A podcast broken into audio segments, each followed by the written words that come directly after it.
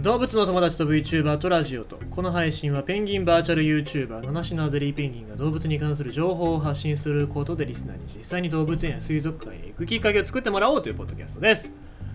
今日帰ってきてまあ明日健康診断なのであんまり健康に悪いものは食べられないなと思ってお家で山芋すってあと味噌汁を煮てでそれだけのご飯にしようかなっていう感じですよね。粗食でもないんですよ。僕山芋死ぬほど食いますから。というか毎日山芋があってもいいと思ってるぐらいなのでまあどっかで話したかもしれませんけど僕の大好物って山芋のとろろなんででとろろに酢と鰹節と醤油と、えー、あと酒と、えー、入れてでかき混ぜてあそうあと卵ですね。卵2つぐらい入れてでかき混ぜて食べるっていうのが僕が大好きな食い方なのでこれを毎日食ってればいいと思ってるぐらいなんでですけどもで今日味噌汁作ったらさまあ一口分というか、まあ、1杯分でいいやと思って1杯分の味噌汁の味噌の溶かす量って分かんないじゃん。難しいじゃん。目分量だとさ。なんかそういうのって測る機会あるのかね。僕あのそういうの測る機会持ってないんで分かんないんだけどまあ目分量で入れてさあの煮込んだら、まあ、ものすっげえ味の濃い味噌汁ができて。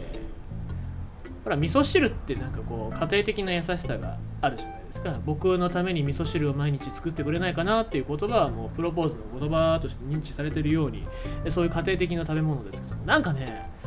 今作ったやつがこう何？あの味噌の暴力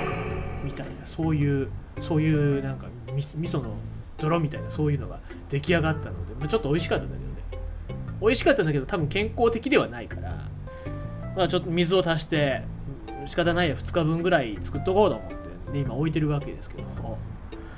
でこの味噌汁でとまあ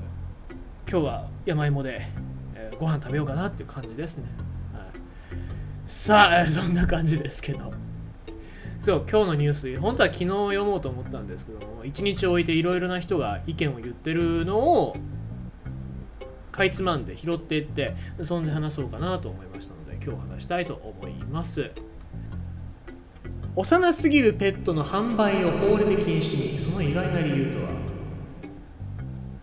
コロナ禍で犬猫の飼育ブームというか、まあ、そういう需要はどんどん高まってるわけなんでございますけどもこの度、えー、8種類規制というものを定めた改正動物保護法っていうのが昨日6月1日から施行されることになったというわけでございます。じゃあこの8種類規制っていうのは何なのかっていうと、え、生後56日以下の子犬だったり子猫を親母親から離して販売や展示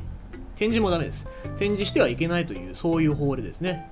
で、6月1日までは、昨日まではですね、えー、7週例規制で49日以下の子犬や子猫はダメだったということなんですけども、えー、母親と一緒に入れる時期っていうのが今回の、えー、法令のおかげで1週間伸びたというわけですね。で、まあ、この、えー、8週例規制っていうのがないえー、どういう役割を果たしているのかっていう話なんですけども子犬っていうのは生後8週例頃に離乳が完了すると。で離乳前後っていうのは親兄弟と遊びながら運動感覚だったり、えー、社会的なそういう仕組みだったりっていう上下の関係とかですね。っていうのを学び付き合いながら学んでいくことによって体が発達していく、まあ、これを犬の中で言うと、えー、社会科期っていう風に呼ばれているわけなんでございますけどもそうやって、えー、遊びながら力加減を学んだりすることによって例えば人間との付き合い方だったりとかあとはその家の中で誰が上なのかみたいなそういうことを学ぶための、えー、準備期間として、えー、そういうのがあるわけなんですね。だからこの、えー、社会科技っていうのがないと飼い主を怪我させちゃったりとかっていうことになっちゃうので、まあ、必ずこういう時期っていうのは必要ですよっていうふうに、えー、言われておりましてもともとヨーロッパの方だとドイツだったりイギリスだったりアメリカだったりっていう動物の福祉先進国では20年ぐらい前からそういう規制があったわけなんでございますね。で、えー、これらの国こういう国だと発州歴規制に違反するとえー、そういう販売許可だったり免許の取り消しをされて営業できなくなると。で日本ではこれを守らないと業者の名前がさらされるということなので、えー、まあ、そういうところも注視して見ていってほしいわけなんでございますね。で、えー、まあ、この法令を守ることによって、まあ、販売する業者はお客さんを守ったりとかあと販売する犬猫を守ることにもつながると思うんですががですよ。まあもともと僕が言ってたようにやっぱりそういうのは販売する側だけじゃなくて飼育する側に対しても規制だったり法律っていうのを適用していかないといけないと思いますね、えー、まあ、だから例えば免許制にするとか免許を持ってる人じゃないと動物そういう犬猫の飼育はしちゃいけませんよとかね。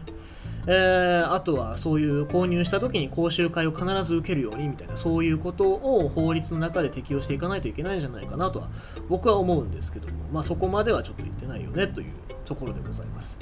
で、えー、この後も問題がちょっと一つありましてこれ適用されない犬っていうのがいます。この適用されない犬っていうのは何なのかっていうと日本犬6種日本犬6種。名前を挙げると柴犬、紀州犬、まあ、紀州犬、え、四国犬、えー、海犬、北海道犬、秋田犬、まあ、この6種類ですね。この6種類に関しては、実を言うと、まあ、皆さんご存知かもしれませんけども、この日本犬っていうのは天然記念物。天然記念物なので、え、この天然記念物を保存するため、これら6犬種の繁殖業者が一般の飼い主に直接販売する際は8週例規制の適用対象外とすることなどを、えー、この動物愛護法に、えー、書き込む方針で調整が進んでいるということで2019年の中で、えー、書いてるんですけどもおそらくまこれは、え適用されてしまったのかな。あ適用されてしまいましたね。はい。ということでございますので、えー、柴犬とかこういう日本犬に関しては、その8週例規制は設けられずに、えー、そのまま販売できますよということになっちゃったわけでございます。で、えー、これにた、これを、え適用させてしまったのが、団体の名前を言ってしまうと、日本犬保存会と秋田犬保存会っていうところが、えー、この日本犬は規制の対象外にしてくれっていうことで、えー、言ってしまったらしいですね。これね裏を紐解くと結構政治的な関わりがありまして、えーまあ、この8種類規制っていうのを適用したのが、えー、超党派、いろいろな、えー、自民党だけじゃなくていろいろな野党が集まってできた、えー、犬猫の殺処分ゼロを目指す動物愛護議員連盟というところが作ったんですけども、まあ、この、えー、日本犬保存会だったりとか秋田犬保存会には別の、えー、議員さんがついてるしかもかなり有名な方もう名前を調べてしまえばすぐに出てくるので、え、あえて言いませんけどもかなり有名な方が、え、ついておりましてその、えー、有名な方がここに口入れをしてでその規制から取り外すようにということで、言ったようなんですね。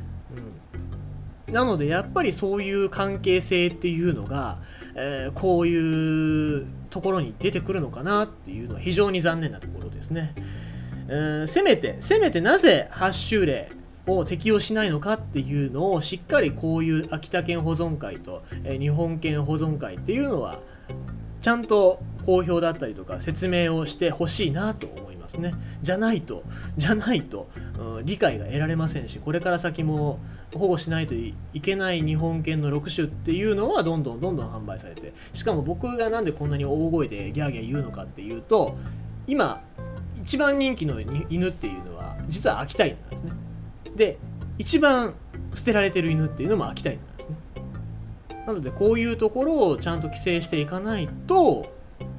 せっかく作ったせっかく施行された法律も全く意味がなくなってしまいますよという、ところなんでございます。なのでまあね、えー、ぜひ皆さんはそういうところにも関心を持ってこの法律の制定っていうのも喜ばしいところだけじゃないんだよっていうところもしっかり覚えておいていただきたいなと思います。ということでございまして今日のニュースは幼すぎるペットの販売を法令で禁止にしかしその裏ではというニュースでございました。